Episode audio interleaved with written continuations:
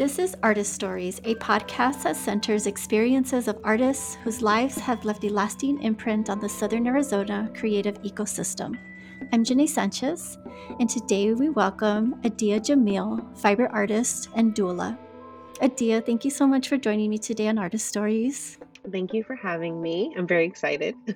I would love to talk about your connection to the Southwest, and you are a Project Creosote grantee, New Works grantee, actually, and just like how your connection to the Southwest and your project titled Ancestral Tethers sort of all tie together. Right. So my husband grew up in Arizona. I am originally from the Bay Area. So initially we moved to Arizona because this is where he was from and we knew the cost of living would be cheaper. We eventually moved down here to Tucson because we preferred just everything about it. It's more community center, more art centered, more outdoor centered, and it just felt like a safer place for our eldest son. With my work, I do a lot of gardening, and a few years ago, we found some cotton seeds at the Pima County Library. And because I'm a descendant of enslaved Africans, I was like, let's see what it's like to grow cotton, just to get an idea, keeping in mind, of course, that it was voluntary and that I wasn't being forced to, like, everything about the situation was different, but just to get an idea of what the labor entailed. And so I grew it, and then one of the plot neighbors next to us told us how in his home country of Liberia, they use cotton leaf for medicinal purposes. Mm-hmm. And that just kind of furthered my connection to cotton as I learned more about the plant. Then I met other Black femme cotton growers, and we swapped some seeds, and so I was able to get some seeds from Indiana and Georgia of different colors, and so it's just kind of evolved. And cotton is, you know, one of Arizona's main like crops here, so it's just kind of interesting that I was called here to do this work with cotton in this place that I didn't actually, you know, initially have a desire to come here. I wanted to stay in the Bay Area, of course, but it's way too expensive. And we were newlyweds and it just wasn't, you know, feasible. Of course, now I love it and I love Tucson and I love that we're able to grow year round and the growing period is longer. And my growing has shifted into incorporating more dye plants and more medicinal plants. We'll always grow food and things like that, but our focus is ancestral plants. So I grow a lot of foods and plants that either are specifically from Africa or they're staples of African American culture. And so I also grow indigo and other dye flowers as well. Looking at your work, just the intricacies of all of the layering, the dye, all the fibers and the embroidery, mm-hmm. Beading, there is so much like conceptual layers in each of them, and mm-hmm. the image making in general. Mm-hmm. It's just incredibly beautiful. And I really am looking forward to seeing what these pieces come to be. And now knowing some of the background, it's really exciting and moving. So thank you for sharing that. Yeah, I'm really excited because I found out I can use the raw cotton to make paper. So I'm hoping to incorporate some bookmaking into the project where I make the paper from the raw fibers. And there's a lot of components. Well, we need to add paper maker, bookmaker to the list, right? You're like multimedia. Yeah. I would love to get into your backstory. Can you talk about just your upbringing and how did you get on a path towards becoming a full-time artist? So I think that everybody is who they are always. And as long as I can remember, I was always an artist. One of the mm-hmm. earliest pictures I have of myself is me sitting and like coloring or drawing or doing something. So it was already innate in me, and I was lucky enough to have a mother, and actually my father, even though As a Black man in America, the idea of your child just going into the arts can be intimidating, because what if it's not profitable? So he encouraged it, but was like, you could animate or, work for Disney, which is not what I have any interest of doing, obviously. But my mother, growing up, we were, it was just her, and we didn't have a lot of money. So she would just make the best of, how museums have free days and stuff like that. So she would take me everywhere. And I remember when I was, I feel like 14 and 16, we went to the San Francisco MoMA, and I saw Kara Walker in the museum. Oh my goodness. Uh-huh. Yeah. And it was really moving for me, because it was the first time I saw myself reflected in this type of art space. And it was in that moment that I was like, I want to be in museums. I want to be part of art history, not just simply somebody who's creating to sell, but I want to create meaningful things that will have a lasting impact. At 14, you were thinking of this. That's just simply incredible. What a transitional moment. I mean, in a museum, right? To experience an artist like Kara Walker, and to know that that's where you want to be. Yeah. And then over the years, I kind of was like, oh, let me do the responsible thing, and tried to pursue careers that were not art related. And then when I was in my 20s and went back to college after I did some junior college, and then I did some other stuff. And then I came back after I got married. I was like, okay, I want to do something creative. So I was trying interior design at ASU. And I liked the idea of it, but it was just not my bag. Right. And because of my junior college time, I had a wide open schedule to do whatever I want, to be able to stay full time for scholarships and grants and stuff. And so I just filled up my schedule with art, and I saw the fibers class, and the description was kind of vague, but I was like, that sounds cool. And I just added it. And then I switched my major at the end of the year. And then, the rest is history, I guess. Right. And we just learned before we started recording, we were sort of walking the same halls of the ASU art school. And I also took an intro fibers class. And I felt like after taking that class as well, I felt really connected to especially the process of making felt. Mm-hmm. There's something really, it's almost spiritual, right? Going through so many steps to create a thing, right? That has so many purposes besides to make art, but for survival. And that's how I would look at that. Exactly. Yeah. So I remember, so my mom always sewed a lot. She's a quilter. And she tried to engage me. And, as teenagers do, I was not interested.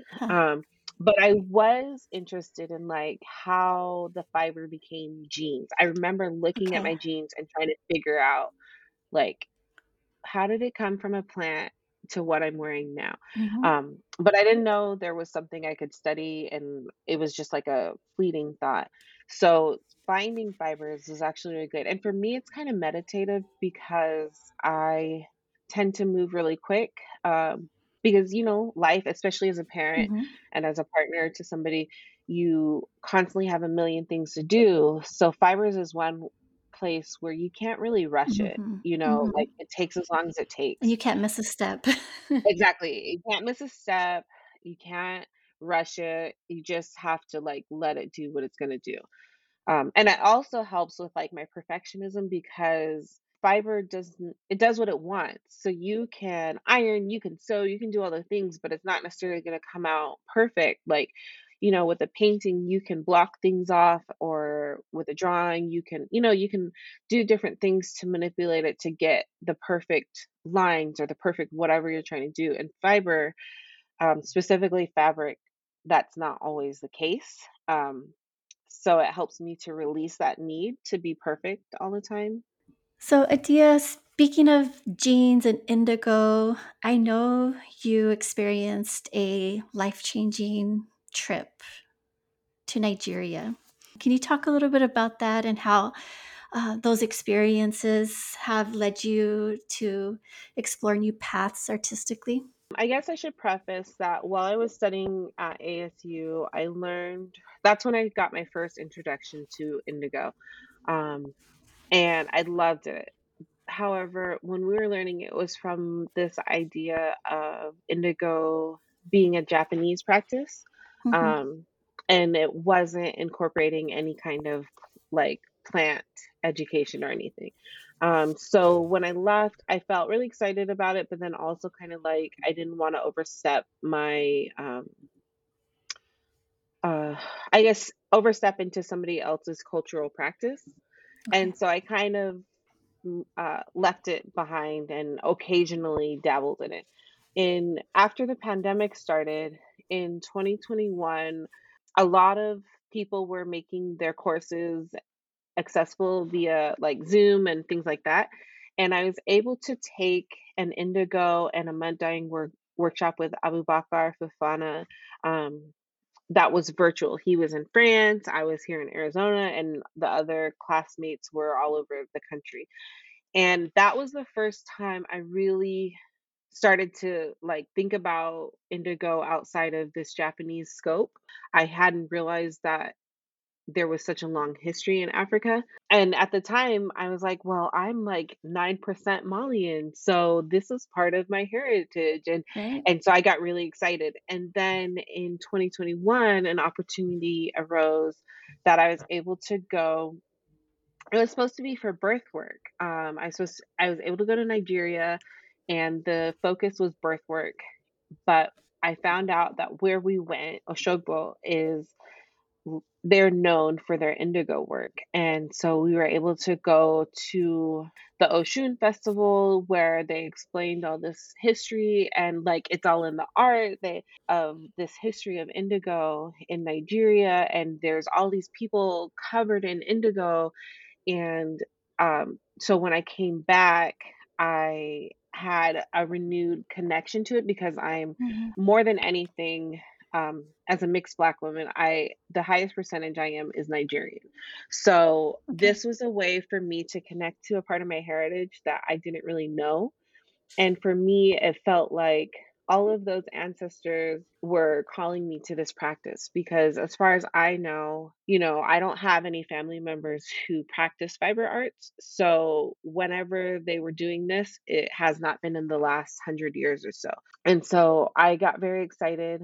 And I have like this fiber business where I'm doing lots of different things. But now I was like, okay, I want to try to grow my own indigo because when I did the class with Abubakar, he talked about how he has his indigo farm and how to process it. And so I was like, let me see if I can grow it here in Tucson. And the first year was not successful. I think it was user error. We planted too late.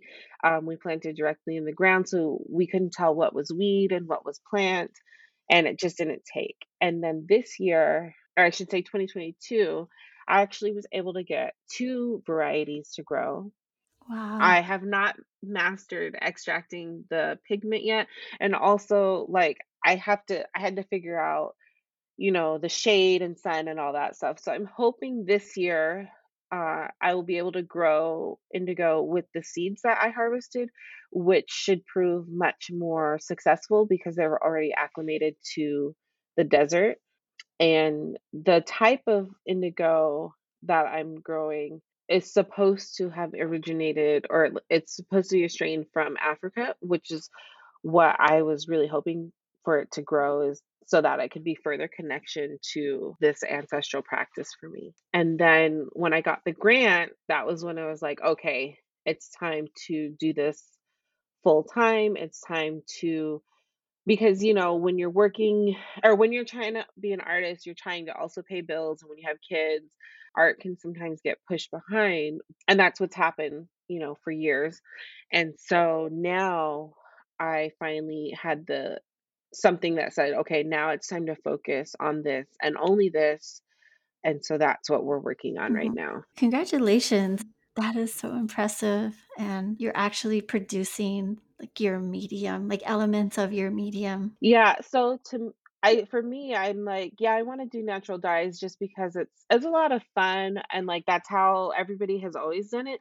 But also I just feel like if I'm doing natural dyes, I feel like I should be producing the things I'm using.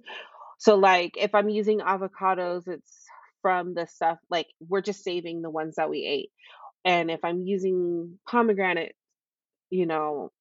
shells, whatever, it's from the ones that we ate.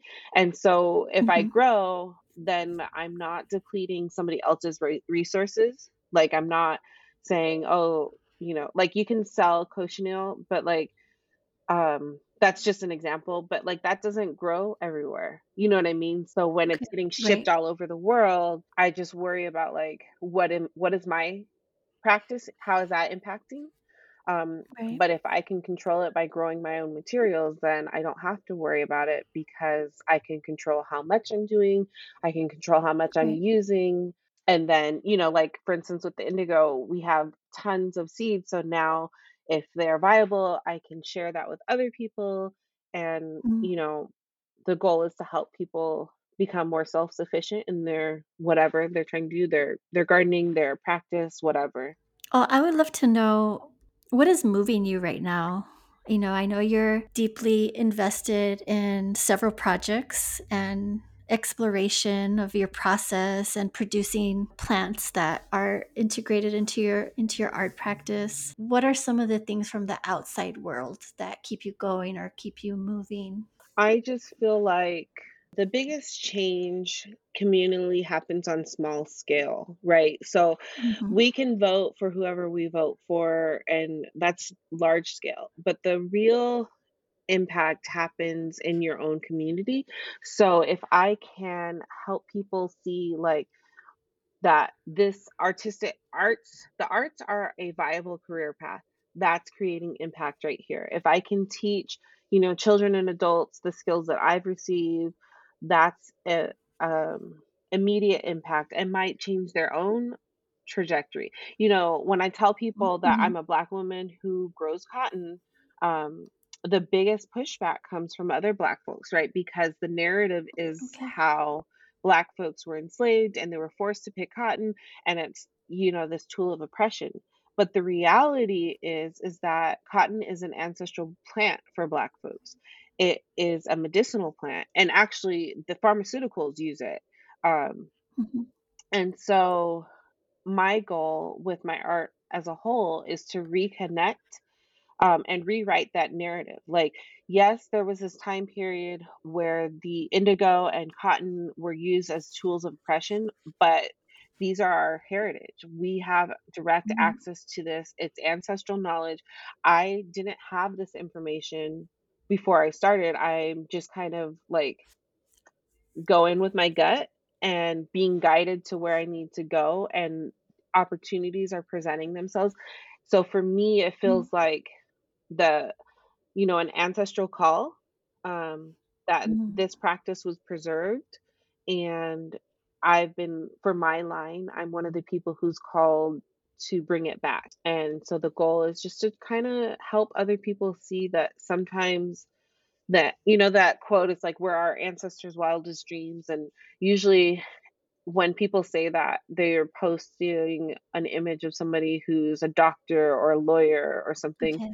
And to me, I feel like, what if their wildest dream was just that we would be able to preserve their traditions, their knowledge of plants, their knowledge of these different trades? Like some people are iron workers, some people are, are doulas and midwives, some people are, there's a lot of different ways that can be interpreted. And so for me, I feel like I am my ancestors' wildest dreams because I am reconnecting to this tradition that was almost lost.